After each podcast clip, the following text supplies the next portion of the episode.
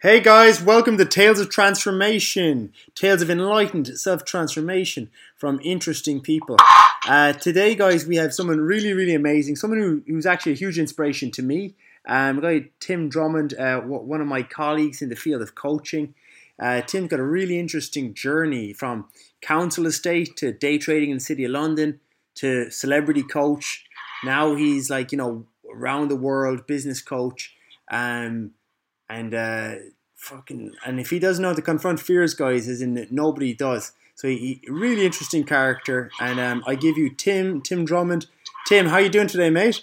Yeah, very good, man. Very good. Uh, this is take two, by the way, people. So we had to go at this earlier. The drillers, drillers, the people with the drill upstairs, kind of interrupted. So yeah, no, I'm, I'm looking forward to it. So, so, so yeah, we, we, we've we've cornered him now. We've cornered him.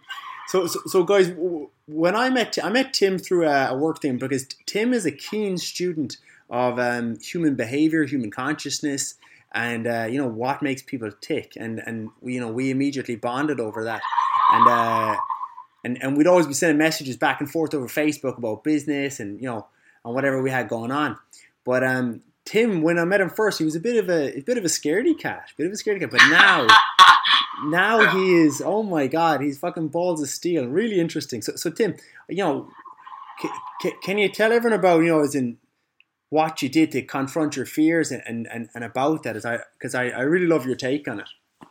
Nice man, yeah, um, yeah. Just kind of you know, cheers for having me on as well, and kind of reiterate. I think a lot of um, maybe a lot of the, the kind of success so far has been down to that just real curiousness, interest.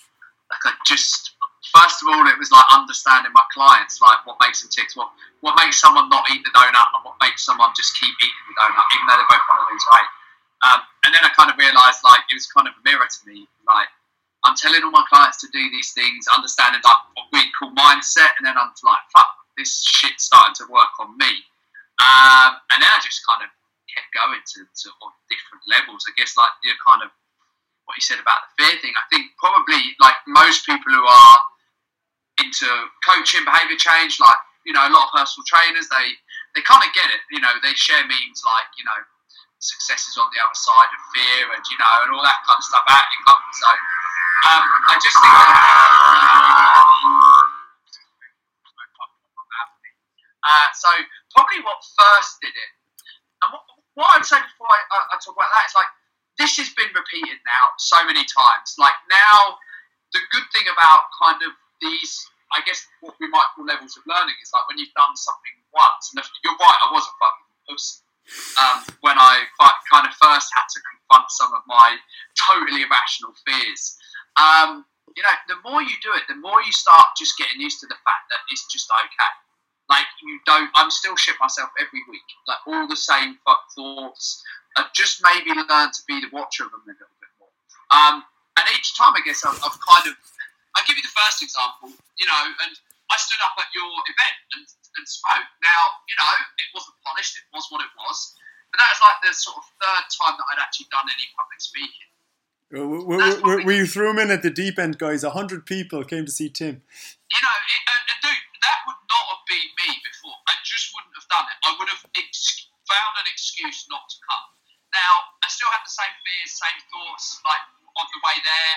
I just got myself to a place where I was like, stop being a dick and come um, and I think it probably, I guess the, the whole kind of really understanding that idea of fear, probably the first thing that I ever did was um, I was coaching one of my clients about um, some of her struggles with weight loss, and obviously no one knows who the person is. So without going into too much depth, we got to a place where she realised she was sabotaging herself with her weight loss. Partly because of something that, uh, fully because of something that happened when she was younger, when she was growing up as a child, and stuff actually happened. And, and it was this self protection mechanism that as we started coaching, and as I start, started helping her see that this is relevant to the weight loss, although I think she already knew, she was like, she didn't want to be attractive, she didn't want to lose weight, she didn't want to, she always got to a certain level in her weight and stopped there. And she, we even sat down once, and she told me when she was just really, really open and honest that she had really loved the training we were doing. She'd almost fallen in love with like going to the gym, like you guys used to talk about at BTX. Like, but what she did is she ate more, not less, more than she was at one point because she couldn't let herself lose, go under a certain number. She lost about two stone. She had probably four or five.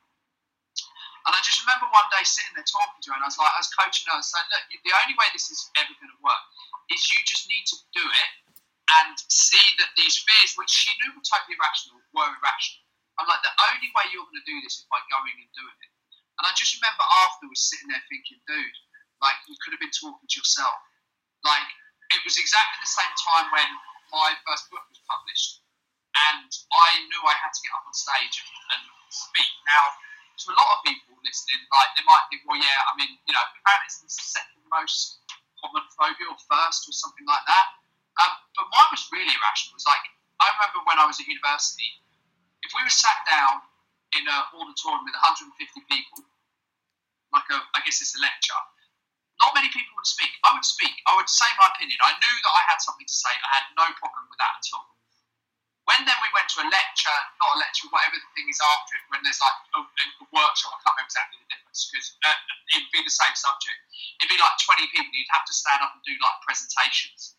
I was just a retard. I, I literally couldn't do it. I would avoid it. I'd have these, I wouldn't say panic attacks, but it was like, it was totally irrational. So my fear of public speaking was not just like, I think not just a, a normal one. It was re- there was something that was really in, embedded in me, and I released a book, and I was like, shit, we had a big fucking book launch.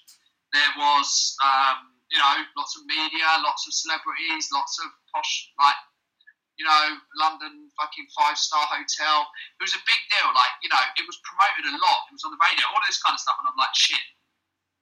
In my mind, actually what I was planning, in that, that voice in my head was like, number one, how can I not go? How could I not speak? Like, I've always been quite um, resourceful. So I've always managed to get out of things like that and still managed to, still managed to blag my way through. But it was finally a chance where I was like, a time when I was like, dude, you need to fucking sort this shit out and stop being I probably wasn't as aggressive as like then. I was a bit more understanding with myself because I can laugh at it now at the time it felt real. Like, and so I went and got a coach for 12 weeks just to be able to fucking stand up for two minutes and speak. And it was like, I did it. And I just remember, like, after, and, and by the way, people who are listening to this, they're probably like, yeah, I get that. Like, but when you're going through that, when that's you, and when you have this fear, like, it seems so real. And I got up, and actually at the end of it, I was like, that was right. It's too bad. And then I did another speech at um, the bride's show. I was invited to speak speak there. And now I, I actually quite enjoy it. Like, and I think that was the first the first real time that I, in fact, it was the first time I'd ever felt really, really good about something that I something that I was proud of. That was the first ever time I felt like proud of something that I'd done because I always felt before that it was like everything I did was kind of half-assed or I did it because it was just like something that was just like you know. I, I, I never felt I'd really pushed myself out. It's a dreaded phrase, I know, but like out of my comfort zone. I'd always kind of I'd done well, but it was sort of like in spite of myself in some way, or it was like something that I was just innate at. I just happened to be good at stuff. Like I was good at making money, but I never. I, I remember after that, it was just like the first time I, ever, I First time I ever actually could say to myself that I'd done something that I was really proud proud of myself. At 37, it's a bit, in, in a way, it's a bit of a kind of horrible thing to have to say to yourself. Um, but the, the, the, kind of feedback loops, the mechanisms, the things that I got from that, it's just like, okay, so the next time it comes up, I'm going to just do it anyway. Like, and that was a big frame of reference. And I think, like I said about the levels of learning, it's like now you've done that so many times. Now I've done it so many times. I'm just like all the same worries and fears go through my mind. I've just got a bit of a, a, a much more of an understanding of that's okay. Like I, I do a lot of coaching in lots of different areas of, of my life, in business and other stuff. I'm doing a lot of stuff in personal interactions, you know, and it's still the same thing. I'm still shitting myself. I'm still like, it's totally irrational. I'm still a pussy, but I kind of now just like eventually man up and um, yeah, go and do it. And and to, guys, to, to add to what Tim is saying, right? As in, I, am on a program myself, and and you know, as in, it, you know, as, as no matter how much mindset you've done, you you can always learn from someone else. But but one of the one of the the comfort zone crushing challenges I had was I had to ask twenty strangers in London for five pounds. so, uh, so I was like, as in, and I knew this challenge was coming for a few weeks out because I I'd overheard someone talking about it in the program, and I was shitting it. I was like, because you know, in And London, I bet, I bet as soon as they said it, you heard that, you started having this kind of physical feeling, right? Oh man, Tim, absolutely, absolutely. But but it, it as in eventually it took like a few weeks to get to get going, right? And and typically in the group that with the comfort zone challenge, there's no explanations, just go do it. So Yeah. so I, I went out to people and and I um and I did it, and I was like, oh my god, this is this is hard. It's Like as in as in I did the first maybe five quickly enough, and then, and then I did like two more, and I was like, oh man, I, this sucks to life out of me. I can't do this anymore. So, so I gave it up a day for like, I was like, oh, I got seven done today. I'll, I'll get the rest done this week. And then, um, and and then you know, I was like, oh, it didn't specify that I couldn't ask friends and family. So I, I asked my roommate, I asked my missus, I asked someone else. But but then I was stuck. And and, and, and then and then I, I'm working my way through the modules and it's all about breaking through the fears. And and what, what I was talking about was what was coming in and asking someone from a place of value of, of giving to them. It's, so for anyone who does persuasion as part of their career influence, this is a fear that we're afraid of asking because, or we some of us are because we're afraid of like, am I giving value? And and with this program, I I, I read the thing and, and the bloke spoke, spoke about the value you're going to give is you're going to thank you're going to thank that person and um and if you feel like it you know you give them back the fiver and you give them a pound with it okay so so, so today I, I took 10 pounds out of the bank and, and I got them I got change made so I'm going around and I'm asking everyone hey can I have five pounds but but I know that that I've got something of value for them I know that if any of them take the chance on me it's going to pay off and and, and guys it, it, it was it was an incredible challenge and and it was uh, the contrast. The fear came from not providing value and being being a mooch. You know, so, so guys, it, was- it was an incredible just breaking through the the, the mental prison. And Tim, have have you done any uh, things like that before? Yeah, man. I, I guess like I think again, there's there's levels here, and like when I when I it was always the direct thing that I was doing when I first started. Like probably at first it was just like I was frustrated, well, more than frustrated. I was fucking pissed, and I just was not getting where like I wanted to be in life. Like it was just getting it was getting ridiculous at one point. And the first, and, and probably you know um, around the same time of getting up on stage, I did my own body transformation as well. And while that kind of wasn't around, it wasn't necessarily in my mind around a, a, a fear of something. It, maybe there was a little bit too much of like. Um, one of the things that I did eventually when I actually got, and, and I'm a personal trainer, so it kind of sounds a little bit like, well, dude, come on, you know. But I really did do a dramatic transformation in the way I looked, but it was a lot driven by my own mindset. And it was like part of it was just being really unattached from the outcome. I had all these stories of why I couldn't get in good shape, and it was like in the end, it was just bollocks. I just never did it properly, and some of it was like I call it kind of inner game and outer game. Some of it was outer game, which was just realizing that there was some stuff that I didn't do that I should have done, like being a bit more clever with my calories and tracking them properly and all this. And some of it was just that belief. It's like if you if you're not certain that you're going to get the result that you want, like it's hard to do it. So then the way I did it was like, and again I was working through this, just really unattached. I was like, do you know what? I don't care what I look like at the end of this. I just want to become the person who does this properly. And even if I just follow the, the process, follow my guidelines, I don't care at the end of the 16 weeks if I look fucking awesome or not. And I, I got this massive breakthrough in about week three where I just knew somehow. It's like this self talk. And I remember just catching myself. It's just like, it's hard to, I just knew that I was going to get the result I wanted.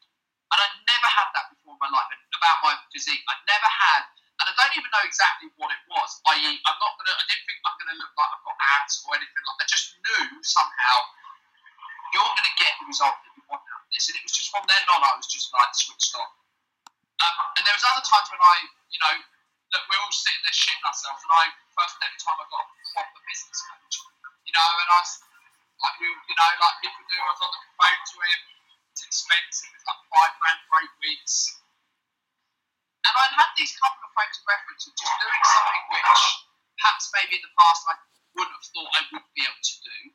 And I just realised like that this was a fear. And he asked me for a lot of money, and I was like, the old me, and I mean literally the month, the, the me six months before that would have probably teetered on the side of I don't trust myself. I would have I would have made the excuse of why I shouldn't spend the money and you know I don't know this and I don't know that.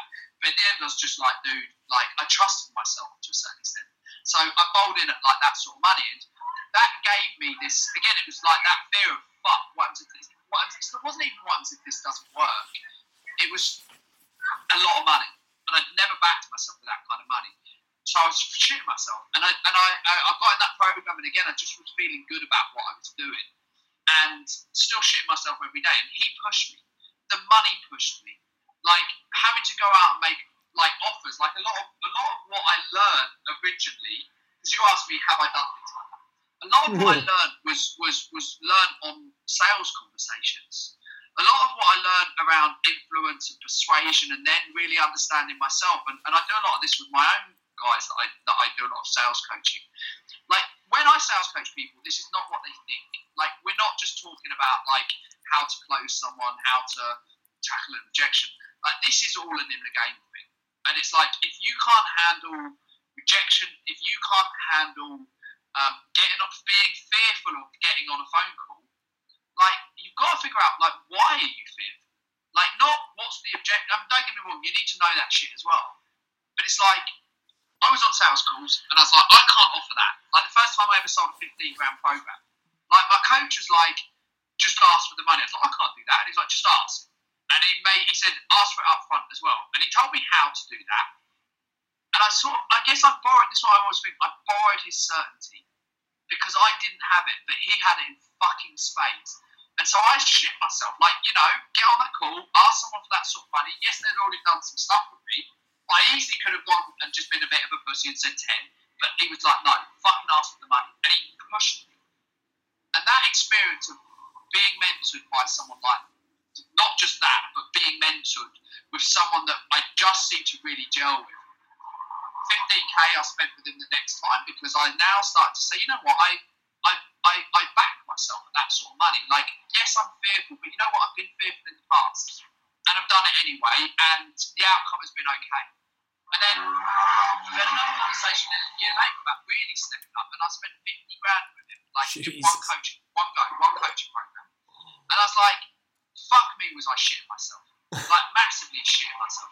I was like, I'm, I'm going to back, if I'm going to do this properly, if I'm going to stop playing small, and I mean really stop playing small, really start playing at some level that I think I should be, like, I have to just realise that that, that fear response, that worry is okay. It should be there. I'm doing something I've never done before, but by this time I was like, I just trusted myself to make it work. Like I just trusted myself to make it work. So a lot of these times were like the fear was I was tackling a, a fear that was head on, i.e., the fear that I have, I'm going to tackle this now by doing the thing that I'm fearful of. And then what I realised, like what you're doing at the moment, is you can start practicing this stuff. You can start, and, and this is what I started doing. You can start seeking out those situations that might have nothing to do with what you're really working on, but you are scared of them. And it's like, why are you scared of them? Like, why am I karaoke, for instance? Like, and again, I, am going to sound like a retard, but that was probably one of my biggest fears ever. Like, to be, and this, I, I, like, I'm looking back at myself, and I was an awkward motherfucker. And it's like, why would I be scared of getting up and doing karaoke? I mean, come on, stop taking yourself so fucking seriously. But, and we both know who it was, my coach. we did a day, and I just knew, I knew he was going to do karaoke. I knew it. And I turned up at six o'clock, and I knew we turned up in the West End. And I was just in my mind, I was like, he's going to do karaoke. He's going to take. And the first place we went to was a karaoke bar, and I just was like, uh, so I talked about those those physical feelings. Like I, if you read Power Now, he talks about them being pain bodies, like a physical feeling. You have this thought that turns into some sort of in some way uncontrollable physical reaction. And I was just standing there, part of my brain wanted to literally disappear. Part of my brain for the two weeks before didn't want to go. I actually considered not going. I was like, just stop being a dick. And then um, Emma was there, luckily, a friend of ours, by the way, listening. We were just staring at each other, and you knew that we both felt the same. Everyone else couldn't wait to fucking do it, man. They were loving. They were like, by the way, we were sober. He wouldn't let you drink. And, and it was like, and me and Emma did it. We got together because we were sort of half-assed it, and we sang Grease together. And it was like, now I, I'm trying to persuade people to come and fucking do karaoke with me. I've been touring around Russia, and I'm like, let's go and do karaoke to come to the people I've been out with, and they're just like, no. I'm, I'm like, I'm, so I actively look for those opportunities. Going up to people, like, just going and talking to people. Like, it's not something that I would have done in the past. Now I do it because I'm a few reasons. I know that if I want my business to be successful, I kind of made a decision at the beginning of this year. If I want my business to be successful, the, the next stage of my development is going to be is going to be found outside of business.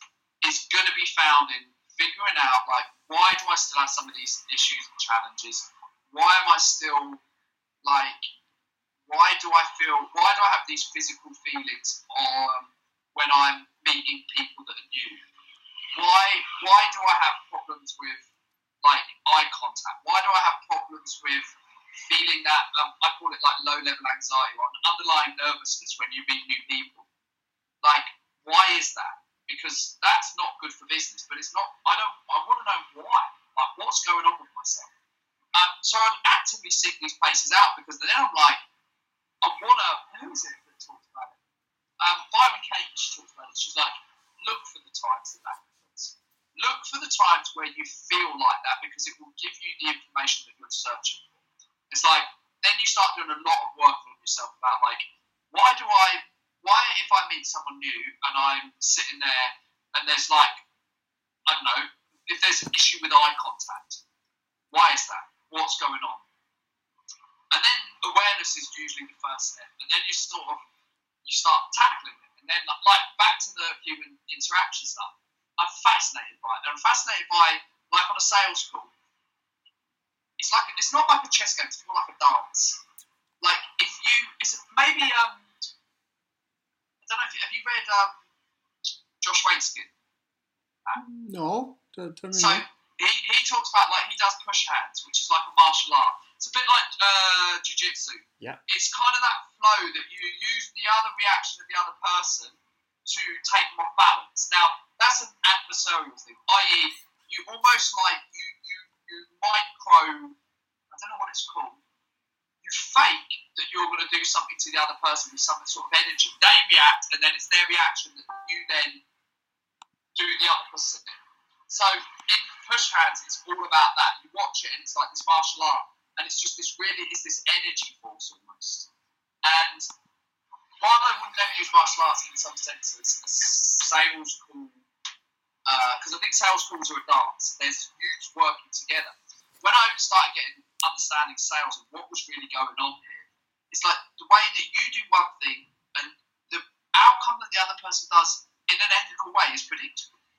And it's like if I do this and I do that, and the energy's like this, and if I push them away, or there's this little dance going on, and in the end, you're only doing this because you're getting a, a, a win-win for everyone. That's the same as kind of when you start, for instance, if you go to networking events and you want to be better at networking, like Lazo put it on me on Twitter originally, the um, uh, the charisma myth. Like, how do you become more charismatic? Well, you can. Like, you be willing to study yourself, and you be willing to look at what am I doing that in some way makes me the opposite to charismatic. What am I doing, and not judging oneself, but like when I walk up to someone in the street and just start talking to them, why would the other person get uncomfortable? Well, they only get uncomfortable because I get uncomfortable. So if I change me getting uncomfortable, what's the reaction that I see from them? They're then not uncomfortable. Now that sounds easy, but it's like there's levels of this stuff. How can you, I don't know, go to a networking event and be one of those? You, you, you've seen them, Pat. Like, and you're you're good at fucking that shit, right? You're, you're, you're, you're, I've always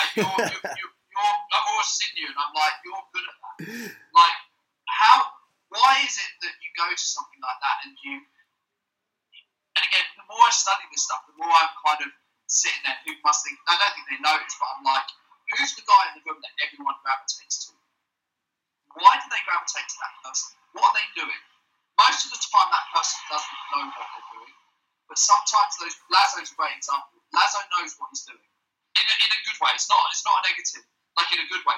He knows what he's doing. I I I watch I watch him. I sound like a stalker, but it's like, how can you read people? How can you change how you react so they change how they react, and then every the whole dance is totally new.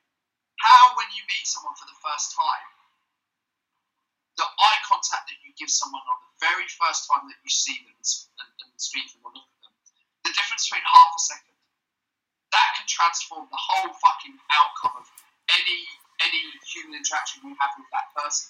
Just literally from the difference of like these micro kind of I wouldn't even call them micro tells, it's like micro seconds of how I'm gonna react to someone.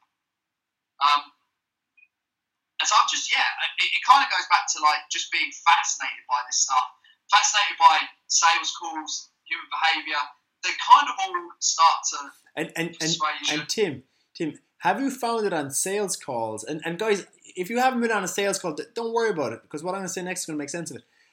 Have you found that how someone acts on a sales call is how they act in life? So I had a conversation with um, the guy who I wrote the book with, and, um, and and the more that we kind of like, the more that I start to say understand people. Again, this is kind of an experiment with me as well. Like um, I was, I'll give you an example. I was in a relationship for like nine years. Then that relationship finished at the beginning of this year, and I hadn't been out dating with people. Like I hadn't been doing that. So I've been in a nice relationship for ages. And then it's like, how different am I now than I was back then? Oh, un- unrecognizable, unrecognizable. Like, I, I, wasn't a question. Thank you for saying it, but I, I know I am. Not from an arrogant way, but just from I know I have I didn't think I had low self worth. I, I still don't know if I would say I had low self worth, but there was something going on where, in certain situations, I would I, I'd get in my own head. I'd feel awkward. I'd feel like I'd come to your events sometimes, and I'd be like, it's totally irrational in the end. But it's like the way, like I said, it's the way that you present yourself, and then other people, if you're uncomfortable and awkward, other people feel uncomfortable about you. and so I'm kind of in the situation where I'm like, I'm living in Malta, or oh, I'm out and about, I might go like on a date or whatever. And it's like, it's, it's, it's, it's not a game because that sounds a bit like there's another person involved. But it's a dance, it's fun, it's we're having a laugh. Like, let's not take things too seriously. Like, just being kind of a bit more, a bit more zen maybe, bit more just okay with who I am, or okay with who you are. So sales calls are a microcosm of the same thing. If you're on a sales call, most of the time now, if I, I've done so many sales calls and I've done so much sales training. Uh, t- t- Tim, actually, let's unpack that. So, guys, when we're talking about sales calls, we're talking about, uh, you know, and uh, for a sales call for us is is when we're challenging someone or assessing someone to transform, as in, a, we're holding a mirror up to show them, you know, this is where you're at right now, and um, either you're you're happy where you are and, and and and and make that decision. I'm happy where I am, or you'd like to to to, to move on with something, and if so, come with me. Is, that a fair description? Yeah, um, and, and again, like so, you can look at sales like sales is just the time that the transformation happens in the sales call all yeah, the time. Exactly. I know that because I did that. My life changed, and I, and I mean that. My life changed instantaneously, doesn't it? What's that? It, it transformation happens in that instant, doesn't it, Tim? Uh, on the sales call, like yeah. the time that I said, "Here's my 16-digit credit card details," was the time that I said to myself, "I am going to change. About I'm going to change myself, and I'm going to I'm going to back myself."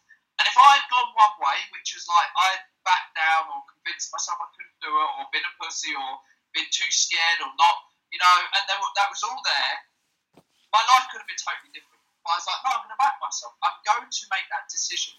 And the person that did it, that, that brought me into their program, they were doing it for the right reasons. They knew that I would do some good stuff. They knew that, like, I would make it work. They, you know, they he could see. And the hindsight was that it did. It changed my life totally. That one moment of a decision. And I remember saying, oh, should I not start this in September? You know, no one buys fitness in August. And he was just like, and he just basically called me out. And he's like, dude, uh, I can't remember exactly what he said, but he's like, dude, are you gonna, um, are you, are you gonna, are you gonna kind of just keep staying where you are? Like, just like seriously.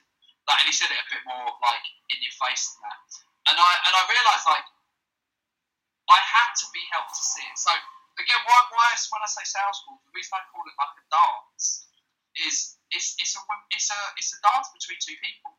I'm not trying to. I, when I teach my guys sales, I'm like, as much fucking prove to me that you're going to be the right client for me. Like this is this is an abundance mindset. If I'm on a call with someone and I don't think they're the right fit, I'm not going to fucking waste my not I'm not going to waste my time. To be honest, I don't want to fucking stress the it. I know now enough because I've done so many sales calls. I know roughly speaking who's going to make it work. Because if we look at like the idea of like uh, it being a microcosm of how someone is, I can tell a lot about someone now by number one having a sales call with them. I can tell a lot about someone by just seeing them, just like spending time with them, speaking to them for the first time on, on the phone, meeting someone in a in you know in, the, in a bar on the street, like and just because I've spent so much time with people and analysing, not analysing, but being curious about well, other people and myself. But but, but like, Tim, it's it's talking. You're talking about that intuitive feel. So it is an intuitive feel. At first, it's like it's more like a science. You need to learn the structure of of what's happening in this dance to then I guess be able to start making it with some rhythm and you know I guess it's like when you learn the piano like at first you have to learn the rules and then somehow some people can just turn it into like an art form. And so it is an art form on both sides. It's a microcosm of how someone is. If I listen to someone's sales call um, that's a client of mine that's a, a fit pro I can normally tell stuff about like I can normally tell something about them as people and what the not what the problem is because I don't I can't I'm not saying I diagnose it, but I I know why was that said. So I'll give you an example. A nervous laugh on a sales call means that you've something's been said, just something's been said that means something. Now, what that is, you don't always know, but it's one of those moments where it's like, ah, something's happened so when a client and you're speaking to them and they nervous laugh, it's like, what's happened here? And so I had a client of mine who's a fit pro who was on a conversation with someone, and he, a, a, a sales conversation, and he asked the person because it was the right thing to do. The person was talking about how their relationship has not not been great, and he just said, "Look, you know, has this been affecting your intimate relationships?" And this was a guy that he asked, and the guy actually said, "Yeah, it has actually." Do you want someone to be honest with themselves and say, you know what? The fact that I'm getting overweight is having an effect on my sex life with my partner that I've been with for 10 years. Fucking hell yeah, you do. Because in the end, what's the outcome of that? Like, the outcome is never going to be good. It's never going to be a good situation for anyone to be in. But why would we not ask that stuff? Well, there's a million reasons why we wouldn't ask that. Because we feel like they're going to tell us to fuck off we might even be sitting there thinking, well, maybe I've not been getting laid that often recently. Like, whatever's going on, maybe I'm just like, I, I, I'm, I am really scared and petrified of rejection from wherever that started from, that I'm not going to do anything on this call that's going to rock the boat. So, and, and, and t- Tim, can I just jump in for one second there? Sure. Um, I, and guys, and, and just uh, talking about the sales because it, it's when we're in these moments of persuasion, of, of, of peak persuasion, we is in if we fail in doing our job the right way, uh, people get hurt. As in, for, for instance, I, I, I had a lady, as in, um, she was loving it. She was very keen to do it, um, and she said, you know, what what I would do for her, losing this 15 kilograms would help her get a better husband, you know. And she, and she said, I have to do it by the end of the year. If I don't do it by the end of the year, it's over. And um, and I made a mistake, as in I, I didn't get my time management right, and uh, and sometimes you know you have to be there, hold the space for someone to field objections. and I didn't do that. I messed up my time. And this lady, she's gone. She's gone away now. She's and you know, as in, and I know she's not going to lose the weight in her own because she doesn't know how.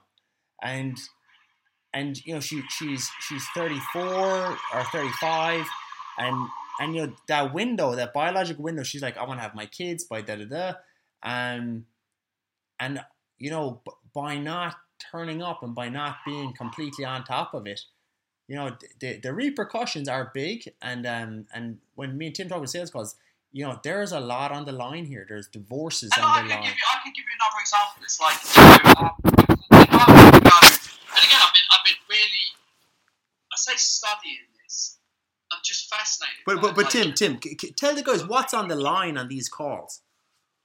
So look, and, and I'm going to do that, and I'll give you another example as well. Like in the end, like I'm sitting here now, I'm overlooking like a place called Spinola Bay in Malta. I'm, I'm, I'm next to the sea. I basically can do what I want. I can be where I want. I have total freedom. I can run my business from a laptop. I earn more money than I'm ever going to need. Like I've got a house in London that's paying for itself. Like that's the difference between that and sales are balanced on the head of a pin. And and not only sales, by the way, I'm going to change it. Transformations are balanced on the head of a pin because they are sometimes hard. If change was easy, everyone would be it. So change is balanced on the head of the pin. If I look back into that, that, that conversation I had with someone who finally helped me believe in myself, and I said, no, I'm going to stay where I am, my life could be totally different. Totally different. And I know for a fact that, I don't know for a fact, but I suspect even if I'd got somewhere, it would have been as quick as it was because I really made some differences very quickly. And that was all down to the fact that I just took advantage of that opportunity that was placed in front of me. And I said, you know what, I'm sick of where I am and I'm going to do something about this. And that happened to be me, you know, me, me just going, right, let's do this and getting in the coaching program. You could sit there and say, well, let's say someone's single. And this is another example. Let's say you're single and you want to get in a relationship and you see someone that you think, you know, they look really cool. Maybe they're a bit quirky. Maybe they've got a real cool fashion sense. Maybe they've got like really nice hair. I don't know, whatever it is. Like, and you see that person, like deep down, you'd love to go up and speak to them. You'd love to just, and you, and, and this is done from a genuine place, not some fucking horrendous pickup stuff where you're just trying to get fucking laid all the time. You know, if that's what someone wants to do, cool. But it's like that moment. It's like maybe, maybe you're, maybe I know you're late thirties or you're mid thirties. You're like, I'd like to go and talk to that person, and you don't because you're fearful, you're scared, you get in your own head, you think that you know something terrible is going to happen, like all of this kind of stuff that goes on. Why do we don't? Why would we not just walk up to someone and say hello to them? There's no reason not to. Why would, if we were at a business meet, like a, a networking event, why would we not just want to go up to the person that we want to have a conversation with? But we don't.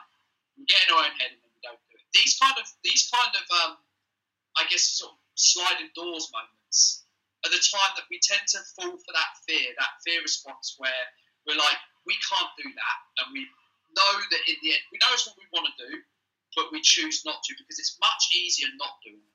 It's much easier saying no and not getting into a coaching program. It's much easier just keeping on walking. It's much easier not to go up to the person. In the net. It's much easier not go to the networking event. It's much easier not to stand on stage and get over yourself because we just really, uh, if we look at this, like our subconscious just wants us to be safe. Number one priority is like be safe. Don't do anything that's ever going to Yeah. fucking, you know, that's gonna that's gonna affect us in a negative way. Like if you read some of the stuff around, um, this goes a bit deeper. If you read some stuff around um, uh, sort of uh, ego death, we might call it. It's like your ego just wants to protect you. Like that's all it wants. Because without it, it's almost like you lose this part of you in some way. Um, and um, it's that kind of moment where you go through that of like, it, and it's normally like I said earlier, by the way. I was speaking to my business partner about. It's normally one thing that is the core of how this shows up repeatedly in your life. And it's like, if you really want to do work on yourself, this isn't necessarily something you're going to figure out in a, in a, a day or, you know, the more work you do on yourself, the more you realize, like, all of these things, these patterns that I run, I run in my life, they usually stem from like one major thing. And often we don't we don't want to go there. We don't want to admit it. We don't want to fucking know about it because it's too, it's hard. Um, but when we start doing it, like when we start figuring out this shit of like, why, why for instance, for me, why was I so awkward? Like, why did I find that so hard? Why did I find it really difficult to just be like, I don't know, to just be at peace in a room full of lots of people I didn't know? Like, you know, it takes a lot of work to even want to ask yourself that. And it takes a lot of work to want to confront it because if you want to be able to just walk up to people in a networking event and just feel really free and comfortable, if that's something that you don't, by the way, and it's also levels, it's not just on the surface, you know, you have to go and do it. And you have to be able to go and do it and then not beat yourself up about it. And and Tim and, and Tim, just talking about that, isn't you know one of the great things that I, le- I learned from you, or just you know, reaffirmed, was you used to say it's not be to do, it's do to be. yeah. You, you, you want to go into that a little bit? Uh, yeah, it, it, it's kind of a it's a it's a fundamental thing that I now know to be true for myself. Like I did something where I and originally when I did my body transformation, I then decided that I was going to um, uh, buy my own house in a year. It's like I was in personal debt, and I was like, right, what can I do that's going to reflect what I achieved with this transformation and how I felt at the end of it? Not because of how I look, but because of the person I was becoming. I was like, I'm going to fucking buy myself a house. As, and my ego got involved, and it's like, I want to buy myself a half a million pound house in London. And it's like, everyone's like, you can't do that, we'll get mortgage, blah, blah, blah, all of this stuff. And I was like, Yeah. And I was like, I found one mortgage company that would give me a mortgage because I had just started a new company. Halifax would give me a mortgage based on one year's self employment of a company. Yes, they absolutely fucking raped me with the interest rate, but I was like, I'm just going to do it. And I did it. Okay, it took me 15 months. And so the way that I tackled that was I was like, okay, what did I do with my body transformation that made it successful? And what can I do exactly the same thing with the house. And I did it. It's like start with the end in mind, get unattached from the outcome. Uh, you know, what gets measured gets managed. All these kind of things that I realised that I just need to do the same thing. And that was like, fuck. Like now I'm like, if I want to do something. So Ben Shapiro talks about it. He's like, you know, he's like a he's a Jewish American dude who's like five foot five. He's like, I can't play for the Lakers. But within a scope of reason, and I don't mean I mean there's a big there's a big scope there. I think you can you can do what you want, or you can change your life dramatically if you change your belief systems. And so I kind of got to the point where I was like, if if I want to do something or become someone or become change something about myself is probably the best way to look at it. Like I know I can because I've done it so many times now. And I'm like, right, what do I do? Well, first of all, like, if I can't do it, I, I, I don't need to know the answer. I just need to know that someone else has done it. And then I'm like, okay, and at that point, what's the best way to do it? Go and find someone who's done it. Go and find someone who knows how to do this. If I want to get good at social interaction, go and fucking pay a coach who specialises in social interaction. Like, don't just try and work it out myself. Get some skin in the game. Like, put some skin in the game and go, you know what, I'm going to learn from people that are going to get me there. Not person. To do is like, that's it. So this at the beginning of this year, I made one goal, um, and I was like, I want to, I want to, and the, the one goal was I just want to have more fun. I want to have more fun, and that's everywhere, not just in business, in life. Just generally, I want to have more fun, not take myself so seriously. And part of that was like, I want to have fun in being more sociable. And I was like, what would a sociable person do?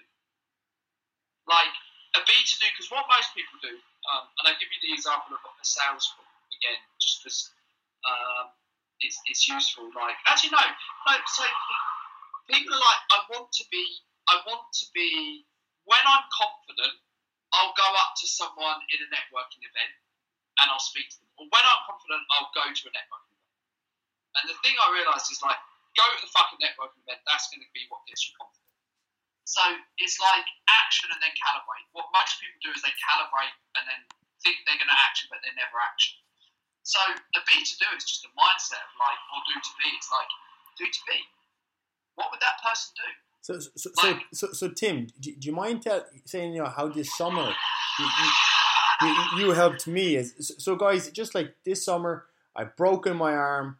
I lost eighty percent of my income in one day. Um, I had uh, my landlord wanted to kick me out of my house. As in, uh, I was in a tough, I was in a tough place, and I reached out to Tim. And Tim, what did you say to me? Uh, I don't know. I probably said a lot to you. I, on, remind me. And Well, as in, guys, so I was like, oh yeah, Tim, things are going terrible for me. As in, uh, you know, I lost all my money and, and things are going real bad. And and I said, oh, I gotta get on your program in September. What did you say? I probably called you the fuck out. But I did. would hope I did anyway. He, I, I absolutely did, and honestly, it was one of the best things that ever happened to me. Uh, like you know, and I don't mind saying it, but financially, in October, three months after I had a nice big boot up the arse by Tim, I had my best personal financial month of my life. You know, um, because as in I was like, oh yeah, you know, in September when I'm healed, I'll be better then. Here's the thing, you know? Like, it's just fear in the end. It's fear. It's fear of what happens if this fails. It's fear of what happens if it succeeds. It's fear of changing something because we just want to fucking stay where we are. And it's so much easier, literally, to stay where we are for the next 50 years. We wake up when we're fucking 75 and we have a heart attack. It's like, well, fuck me, that was that was a bit shit. Like, you know, and which we would prefer to just stay exactly where we are, never have to push ourselves to do anything because it's comfortable. But the thing I realised is like, it might be comfortable now, but I, I've got, I don't want to fucking wake up when I'm 70 and regret what, I haven't done. And that's just like, that's a massive driver for me. It was originally.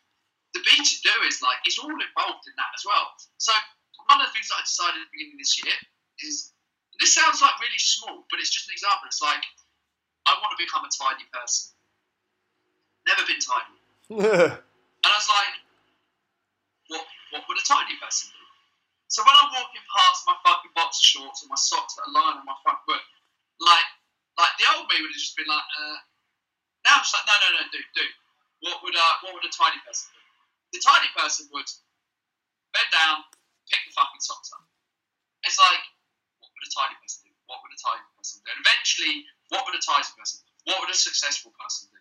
What would a person who deals with fear and is okay that it's there, never expects it to, to go, never expects it not to be there, just realizes like it's just, it's you just become the watcher of your thoughts. It's like, that's okay. You start to uncouple like that, that, that physical feeling, that pain body when you start to understand, okay, well, I know why that was there. I know why I feel like that physical feeling when I'm about to do something that makes me feel sick.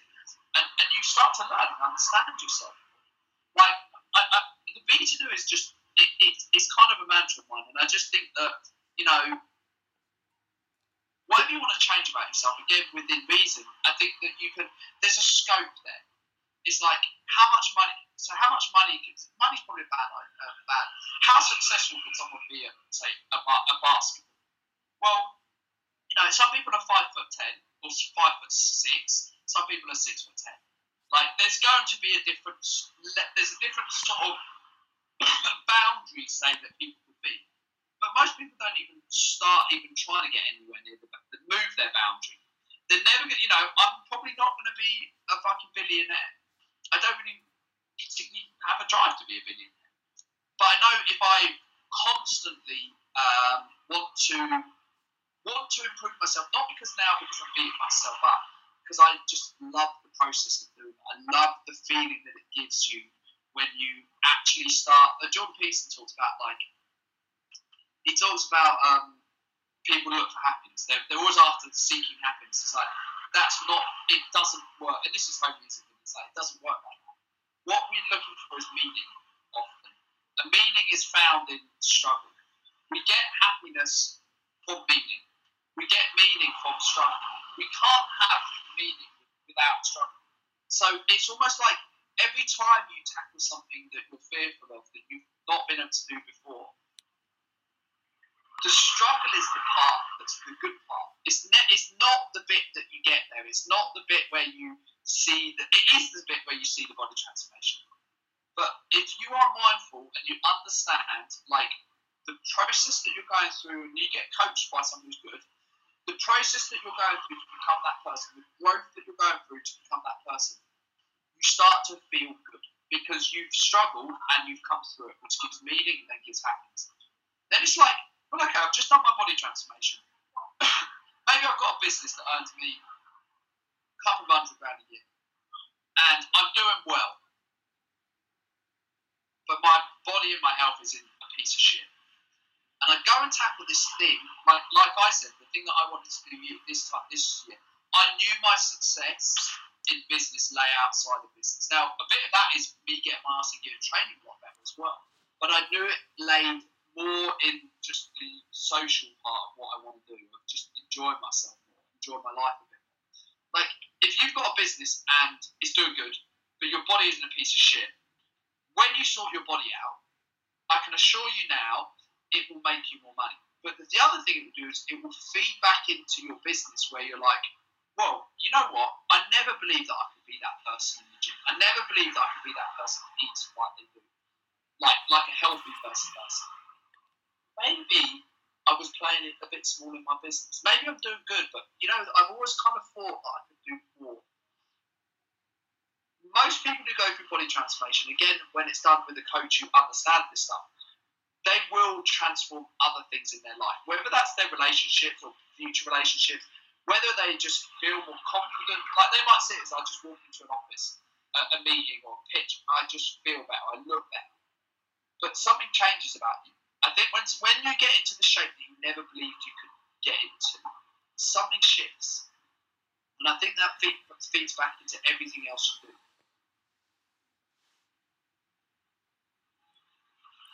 Yeah, it, it, it is, and, it, and you just have to to kind of see it. You know, it, it's um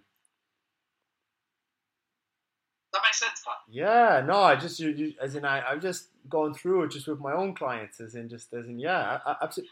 So I, I, I had a guy as in um a great guy, but I tell you what, as in like he he had a hard time getting going, and and we had, he he, had, he put it, but you know what he did? He put a big old gun to his head, and he took on a 50k bet with his mate, and um. And uh, you know the, the Mayfair guys, they've got a different uh, sense of fun, than a lot of the rest of us. But you know what? It got his butt in gear because he was invested in the process. Um, and not only that, it, it gave him the strength to, you know, he de- he desperately wanted a child. Um, and, and there's this big there's this big uh, project he's bringing to the country. So he, he ended up bringing the like the last billion dollar American food outlet which hadn't come to the UK or which hadn't left the US. He brought it. He brought the first one to the UK, and he had the energy from that because of his body transformation. So it, it's it's absolutely just way much way more than than just the body. As in, um, the, the, the guy, you know, he wants to create a private equity fund, um, and he's he's well on his way. He's well on his way. As in, as in, as in, if you go to this place and it's Wingstop, it's amazing. It's it's chicken wings. It's on uh, Cambridge Circus in London. You go in there, the place is rammed. It's amazing. And um, all because the guy had a transformation one area of his life which, which fed this extremely, you know, and, and, and, and, and I think it's going to be very lucrative for him. You know, I think I think I think he's going to make a lot of money from it. I just think it's like it, it, it's like you, you you know there's there's lots of places that you can do this. Like in the end, it's it's growth, it's personal growth. It's you tackling this thing that you never thought you could do.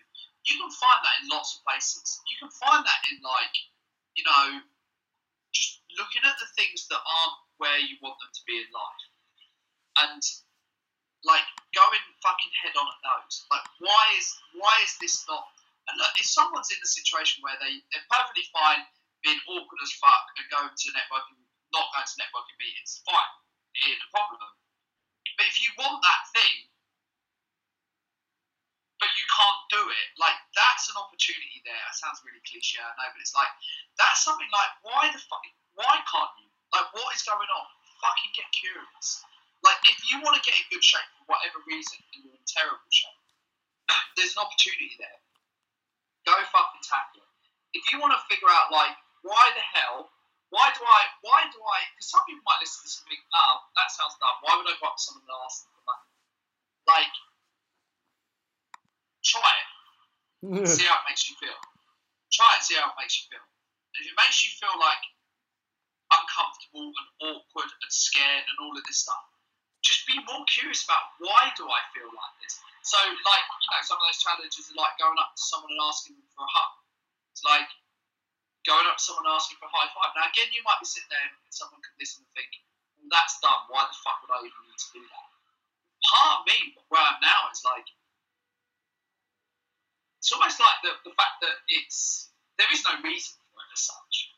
Like there's no reason to need to do that, but it's usually a reflection of something, something that goes on inside us. Like again, I think it always often this comes back to one key thing that's that's happened that's that's there. When you fix that one thing, which I think by the way, starting to you get start to get a handle on that when you do a body transformation or, or any to be honest, like any coaching, not any coaching programs, some of them are kind of shit, but like coaching programs that teach you to do things that you know that are the things that you really need to do. Like that's just such a great place to be. Um, you know, I did one earlier this year, and it was just because I just wanted to experience. I almost I was scared to do it. I wanted to experience feeling like that again, feeling like I'm uh, what's the word? Being okay sucking like being okay sucking at something. A lot of successful people aren't good at that. They're fucking successful. They don't want to suck, as in they don't want to go to the gym and be shit. Maybe a lot of people have been successful in the past. They've been fit. They've been sporty. They played at a decent level. Um, and now things have fallen apart over the last 20 years. They don't want to suck. They don't like it.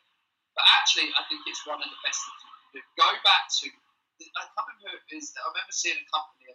Basically, they what they wouldn't do is they wouldn't employ people who had like flawless CVs. These people just had this flawless CV the whole way through their life. They wouldn't employ them because they saw that person's never they've never really come back from this real struggle. Um, and so again, some people they, they don't want to do it because they don't like not being good at things. That for me is like a massive opportunity. And, like and, go and go and learn something that you're terrible at. That's good and, and guys, it, it's about breaking out of the, the mental prison. You know, I know Kanye or Ye, as he's now referred to, as uh, he's talking about this, is breaking out of that mental prison. Like you think, yeah, I could do that if I put my mind to it, but but, but if it comes, oh, but but not right now. I, I, I won't bother. As in, I've got other things to do, and and you become constrained, and you become bound up, and you become immobilized, and there's just these little things which which which shake the patterns up. As in, so, so as in, um, I, I had something, I had something that this uh, this summer. So I went, I went on a vision quest, guys, and what that was was, it, it was five days in the forest, right? And and three of those days I was on my own. There was no food, there was no water. Okay, so so that's a little bit out of the comfort zone of a lot of people, and uh, it was a little bit out of my comfort zone. But listen, that was a piece of cake compared to what came beforehand. So um, I'd never done I'd never done a sweat lodge before. So a sweat lodge, guys, it's it's like um, uh, a wooden structure, as in it, it's like kind of rounded dome like, and they put a lot of blankets on top, and and in and inside the and and then there's like a tiny little door to get into it, okay, and and and inside the door there's a, a little pit, and in the pit you put like super hot stones and this place they put maybe 50 of us inside of it. Women on the left men on the right. And um and it's pretty it's warm. It's like oh this this is warm you know but it's, is all right. It's all right. No big deal. And um then then I, like and, and my mother was there. My, my mother came along because my mother you know, she doesn't give a fuck, you know, as in she, she uh, she's fearless in some respects, but you know, she, she's like Tim, she manages it. You know, she's a scaredy cat, but she manages it. Um, and and Sandrine, my partner, is there, and we're doing okay. We're sitting there, like, but everyone's like, you're touching everyone. Like, it's like it's. I mean, like, you're shoulder to shoulder with people, and people are behind you, and people are in front of you. So, you know, if you if you if you if you're claustrophobic, eh, this ain't for you. This ain't for you. And so you're pretty packed in there. You're, you're like sardines. There's maybe 15, 20 people in front of you, in front of the door, and in the middle of that, there's a there's a big old hole full of really, really red hot stones. So getting out of there, you know, it takes a little bit of doing. Okay, so it was a little bit dark. All right, and and then it goes completely dark and uh, oh my god, I panicked. Oh my god, it was it was it was being so surrounded by fifty people. It's so hot. It's like oh god, you know I don't know how hot it was in there. It's it's muddy under underground you, and your mind, my mind was like, they are trying to kill you. You know, get out of here. You know, it's just like I just started freaking out. but it was no different to, to a moment ago, except someone turned the lights out and my mind was just like going crazy. And and Sandrine was like, "Oh my god, oh my god, let me out, let me out, let me out, let me out." And I was and I and I, I was I was freaking out as well. My mind was like, uh, as, as, as I put my hand up too, but but it, you know it's it's pitch black, no one see anything. I was like, "Me too," but nobody heard me. Okay, nobody heard me, and um, so so I, I was like I was like, "Oh, I better stay then," and because especially because it was like my mom's here, as in come on, as in really, you know, really. Um, but but it was that moment when that big eye of light that winked shut, and it was in just in darkness, can't get out, don't know how long I'm gonna be there, and super hot. And guys, that was much harder than any of the three days. As in honestly, the three days of food and water, that was mundane. That like, that was that was bizarre actually how mundane it was. But but I've I've got um I've got someone, another guest coming on in a few weeks, and, and he'll he'll he'll tell you a little bit about that. He's a very interesting guy. But guys, that was that was the biggest thing in the comfort zone, and and and, and when I come from a place of I'm gonna die, oh my god, my, like my mind is freaking out. As in, like all the little challenges that I have, like one of them was hug five strangers in London. It's like, oh, like the first thing is like, oh my god, no. Because in London, it's like we don't we don't even look at each other. Never mind talk to each other. Never mind hug each other. So, I, like honestly, I, I didn't know what to do, and so, you know, I, I always wanted to try to be clever, you know, because I was like, no way, I'm going up to people, no way. So I, I made a little sign. It said "Free hugs, best in London," and and I, and I stood outside the tube, a very busy tube, uh, in fact, and um, yeah, as in people just reacted, you know, and and uh, as in as it, it it took maybe twenty minutes to do it, and it, it was funny, like as Tim was saying, you know, being the watcher, wondering what comes up, and I was like validation seeking, I was like, oh, you know, smiling, eh, you know, and it's just really funny to see what comes up when you're truly exposed, as in who are you, like who are you really, who are you really being and um, and it was an incredible experience. As in, so, so like in, the in the program I'm on, part of the the the ethos is have these small moments in life, these non-fatal moments in life, uh, where you can where you can test yourself and, and just inoculate yourself to fear. And when you and do, I think that's that, that, that's just quickly in there, like like um, a low consequence environments we might be like where can you find this low consequence environment? You could kind of look at like lots of opportunities that you've got. Like if you want to build, think about it. What's a low consequence environment? If you want to build a successful business, like there's loads of low consequence environments in the gym. It's like get in the fucking gym, get out of your head, get in your body. Like that's it's like meditative. That's a place in low consequence environments that you can go and do this. Where's a low consequence environment about like pushing your body to the limits, pushing yourself to the limits? Where's a low consequence environment in the sense of like, you know, not building building resilience? Like you build resilience in the fucking gym. You know, you build resilience in the gym and that builds it in other things. And I think that that, that is something that I'm really recommend. Aware of that that idea of like of, what did you call them? Um, uh, m- m- moments of non-fatal. Uh, Yeah, I mean yours is a little bit more dramatic. Dramative is that the word? yeah, d- dramatic. Dramatic, yeah, dramatic. yeah, exactly. So it's like those are fucking places we want to seek out. Like, and again, you can, you know, some people might be like, well, I'm, I don't need to go and do that. I don't need to go and speak to people. I don't need to go, like, you know, maybe I feel like I'm making a dick of myself. But get in the gym. The gym is a metaphor for the gym is a metaphor for, for everything else in life. You can learn so much about yourself by getting in the gym and doing things that you didn't think you could before. Like getting in the gym and, and creating a body that you didn't think you could before. Like not only the way it looks, but the way it performs. Like not only does it help you in some way look the part, but it teaches you something about yourself. You know, I, I know again, I know from doing this, I'm kind of still learning about myself from body transformation. I'm still learning about myself about how to make it not necessarily easier, but like what I'm learning at the moment around like the, the idea of like almost like flexibility. Long the long term view I've got at the moment is a metaphor for my business. Like I did a tra- transformation for 16 weeks, but you know, I, I, I, it was dramatic transformation. But I'm like the metaphor in my business now is like I've done the dramatic transformation of like doubling, not doubling my, well, yeah, doubling my income. It's like now the, the metaphor is like I need the long game. Like I need the long game. The long game in my fitness is me training, focusing, planning, having a structure for the next year, and almost like unattaching myself from the outcome of where I could be in the next year. If I can just follow this program, I'll be okay. Is the same metaphor as the business that I'm doing at the moment. It's like it's not uh, what you do is going to give you an outcome next week. It is that metaphor of the bigger picture. It's like this is a this is a metaphor of like I need to do stuff now in my business, perhaps not going to pay itself back within the next eighteen months.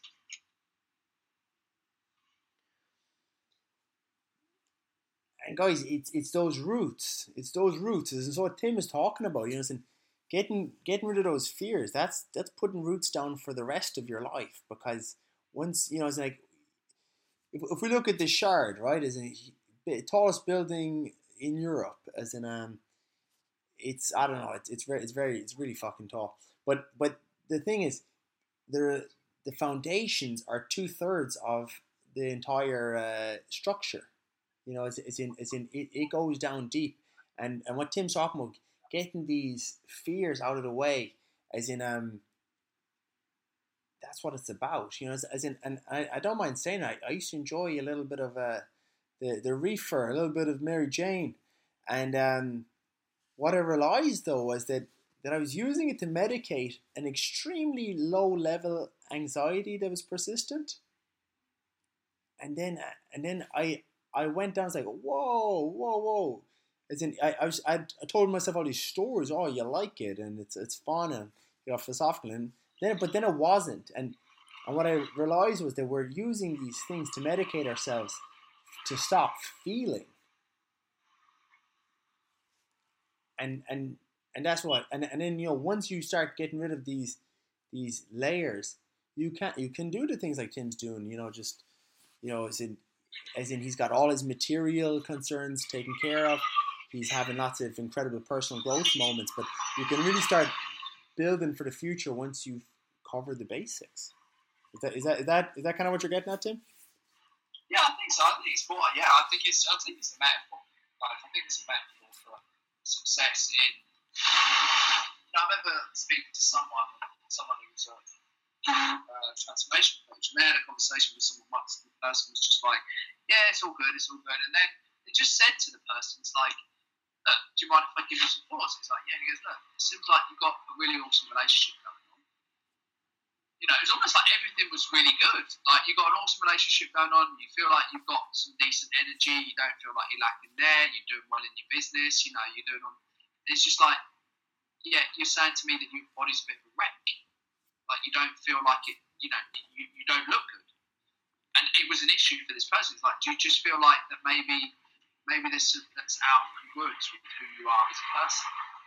You know, because this person was just successful and the person, the, the guy who speaking to was just like, and, and you know, when, when you help people have these breakthroughs in coaching, you know when they kind of stop and pause.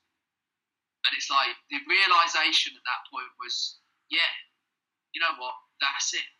I'm this super successful person, got a great fucking relationship, I've got all this cool stuff going on, but I look like a fucking piece of shit. Like, and that's that's not me being judgmental or the guy. It's like the guy was saying this. He's like, that's not good.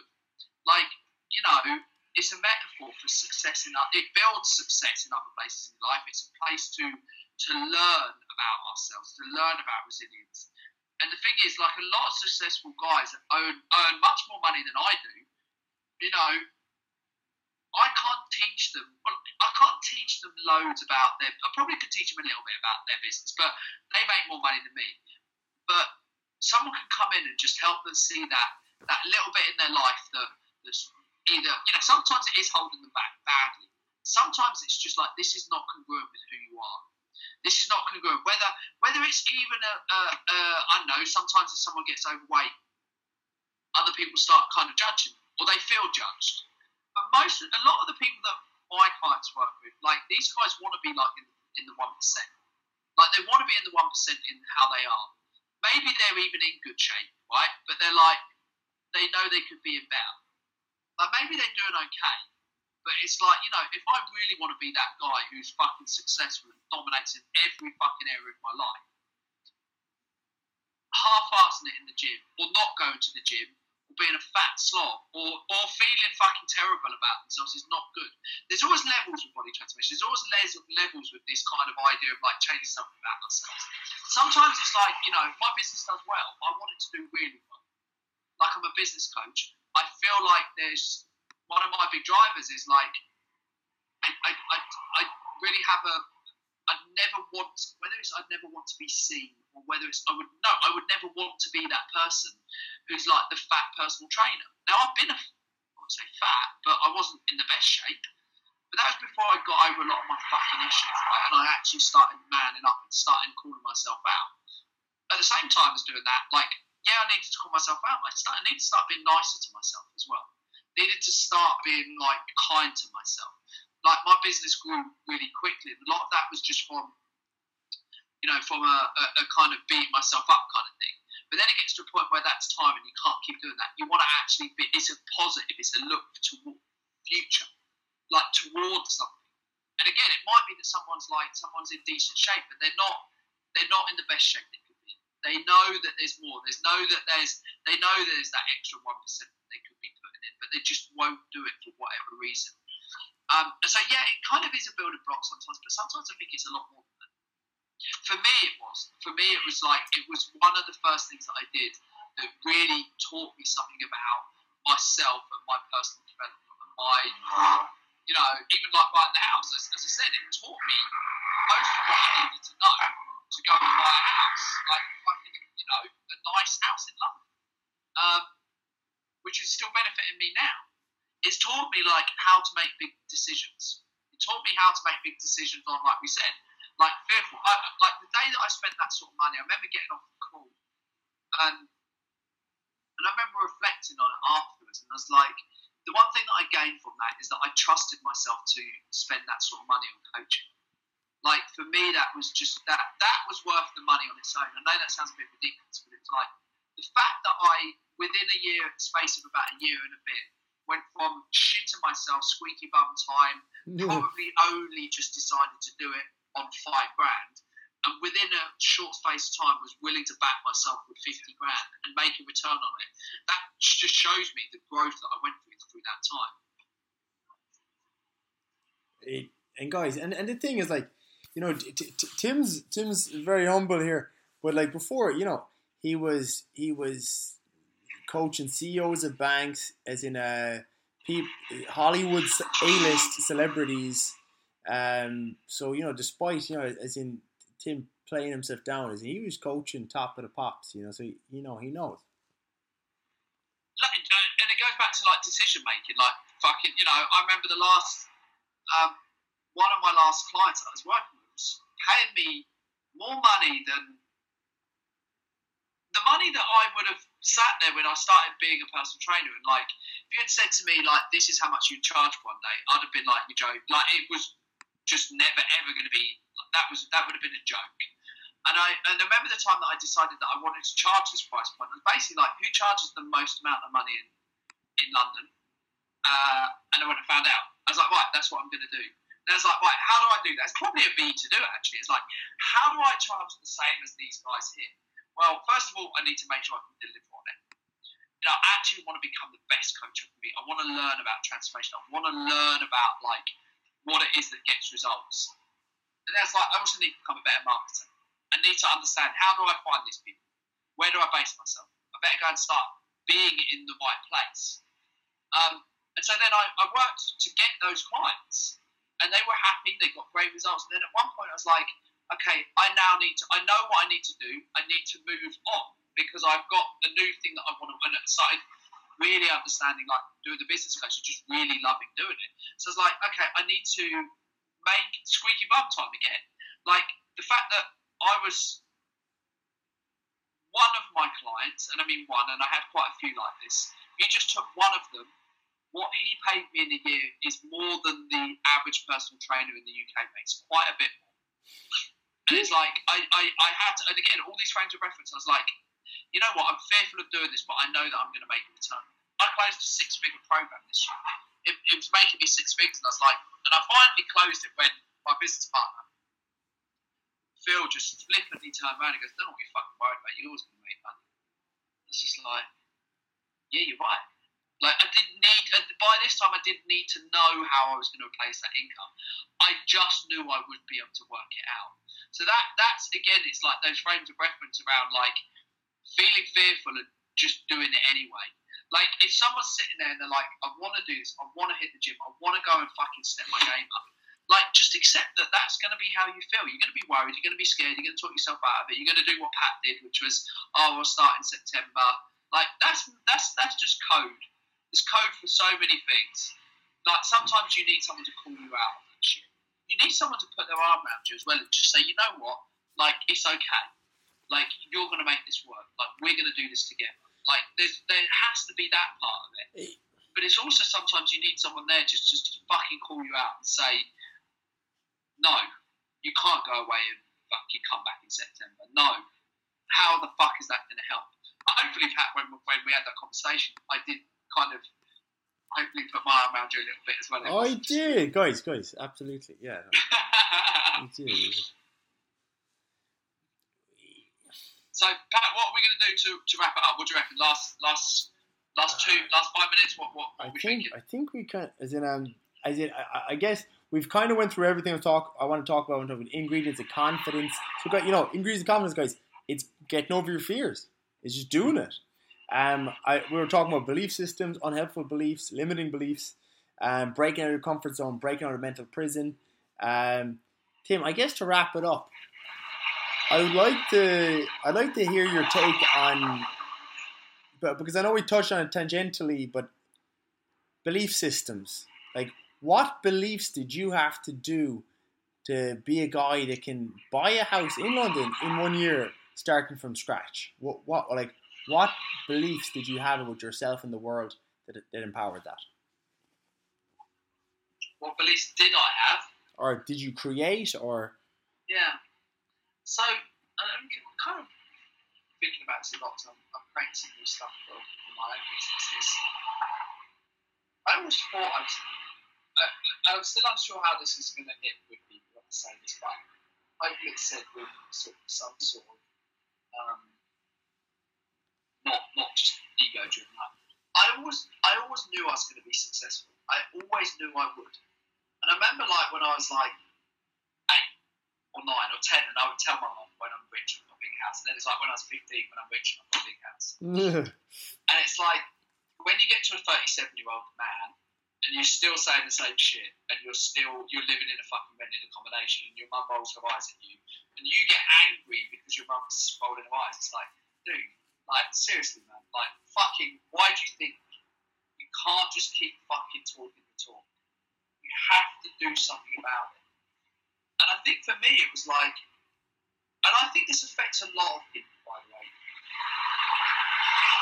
because, because and maybe not in the same way as me, because I believed in my abilities so much, it probably for me gave me a, just a, a lack of urgency.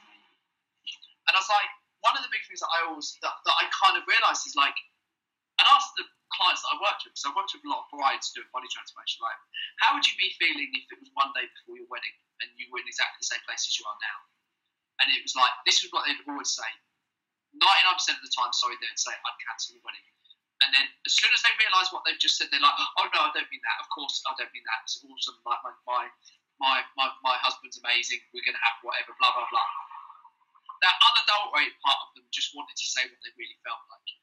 And it's like sometimes it's like we don't want to beat ourselves up, but we need to call ourselves out, and we need to say like, how are we going to be feeling if we're in exactly the same place as we are now in X amount of years?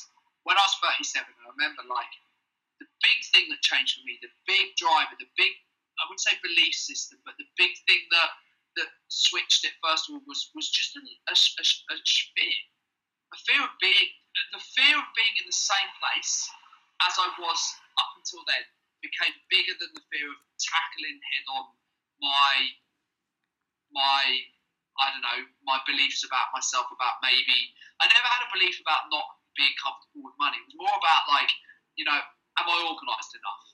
Can I really do this? Do I really trust myself? Like I've already got past on just like black, and it just became like that thing, and, and that's something that I ask myself regularly. It's like if I'm shitting myself and I'm sitting there thinking, oh, I can't do this, I'm like, well, what's the option?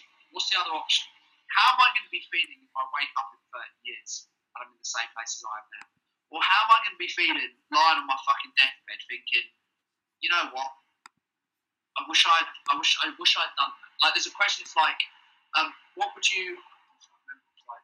What's the what's the thing that you're most happy that you didn't end up regretting not doing?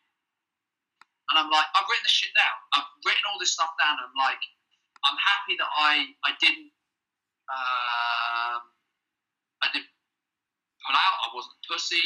I didn't. Um, I, I didn't let like I was vulnerable enough with myself to to to sit there and look at the things that I need to work on.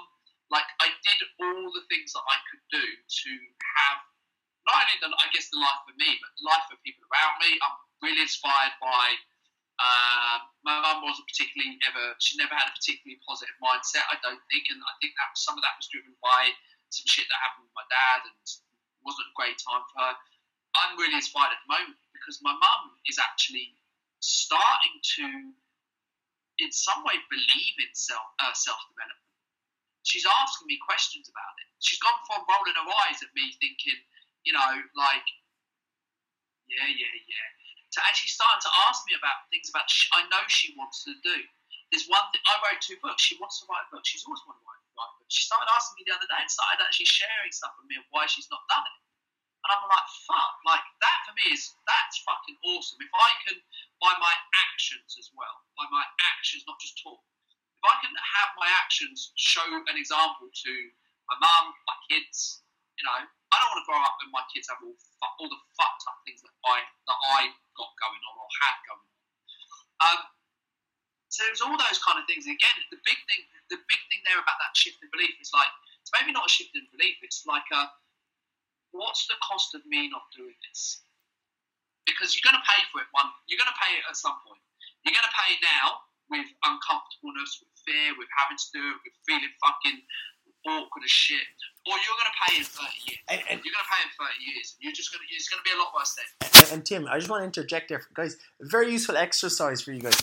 Uh, I call it the I would rather exercise, you know? So, so you, you think of all you think of all the negative things that will arise from you not doing that thing. So you know, for instance, uh, you know, I would rather, you know, I would rather stay in bed for ten minutes than than do my meditation and making the income that I want to my life. So, so, so it, it's a very powerful. I would rather, uh, and, and then and then whatever like the all the things you're going to miss out on than the thing that you have. Very powerful. you just cut out there a bit. Pat. I don't know if you want to repeat that for the readers. I, the I, I, listeners. I was saying that the the exercise is I would rather, and then all the things that, that you're going to miss out on than the uncomfortable thing. Yeah, love it. I, I agree, and it's like again, it's like it's the same process. It's like just being honest with yourself. Like, be honest with yourself. And if you if you're okay sitting there saying, you know what, I'm I'm okay just half-assing my life, then fine. Yeah, just, just Be own it. Just own it. Uh, but usually, what happens when um, uh, when that happens, aren't. It- Is in, is in what usually happens, guys. wh- wh- When when we hold the mirror up for people, people usually decide to yeah, let's do something about it. And well, Tim, uh, thank you so much for coming on Tales of Transformation. Um, how can people contact you if if they're interested in hearing more about you and your story, or reading your books, or Um, or, yeah, or, or, probably working with way- you, Go on. or, or working with you? In, how, how would how would someone get in touch with you? Yeah, uh, probably the best way is going to be uh, Facebook, uh, Tim, uh, facebook.com forward slash Tim Drummond com. So Tim Drummond com. That's just my personal profile. I hang out on Facebook a lot. Uh, the only rule is if you add me, like talk to me, um, you could be a catfish otherwise. So I will message you and say hey, and if you don't answer, I'll think you're a catfish. Um, you can also find, not right now, but very soon, um, you'll be able to find some more stuff on my, my personal website, which will be timdrummond.com. timdrummond.com. By the time this goes out, I think that you'll be able to find some cool stuff about there. Find out about the book, or two books I've written. Uh, one about fitness and transformation, one more about business and transformation. Uh, some podcasts that I'm going to be doing as well with Phil Hawksworth, who I run some businesses with.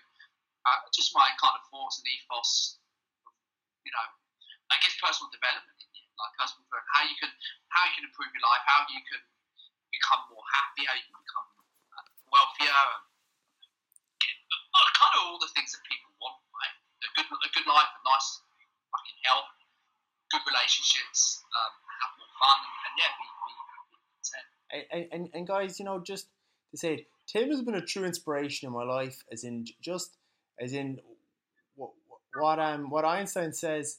He's saying um, people think that leading by example is, is the main way to influence. Th- th- They're wrong. It's the only way to influence. So, like, I was watching Tim from the outside being Mister Scaredy Cat, um, and and then and then I see him, you know, backing himself 50k in a program like fucking hell, mate. Um, and then and then I see him buying a, a house in London in a year from scratch, and then and then he's living in Malta. He travels the world whenever he wants, and um, he had you know, and, and then his bloody mom is, is wants to write a book now. So guys, Tim is a very inspirational character, and um, you know, if you have an opportunity to work with him or follow him on Facebook, it, it, it's worth your while. And you know, he doesn't bang on about it, but yeah, he does help lots of very wealthy folk. He helps lots of A-list celebrities, but um, but he's very down to earth, and uh, we love him for it. Tim, thank you so much for coming on, and um, and guys, tune in to, to this episode, uh, and and you know, keep following. We got some great guests coming up. I got an Olympic champion coming up. I got uh, Awesome. I, guys, I, I got I got amazing people, and, and, and Tim is just one of them. So Thank you, man. I appreciate it, Pat. take care, Tim. Have a nice night.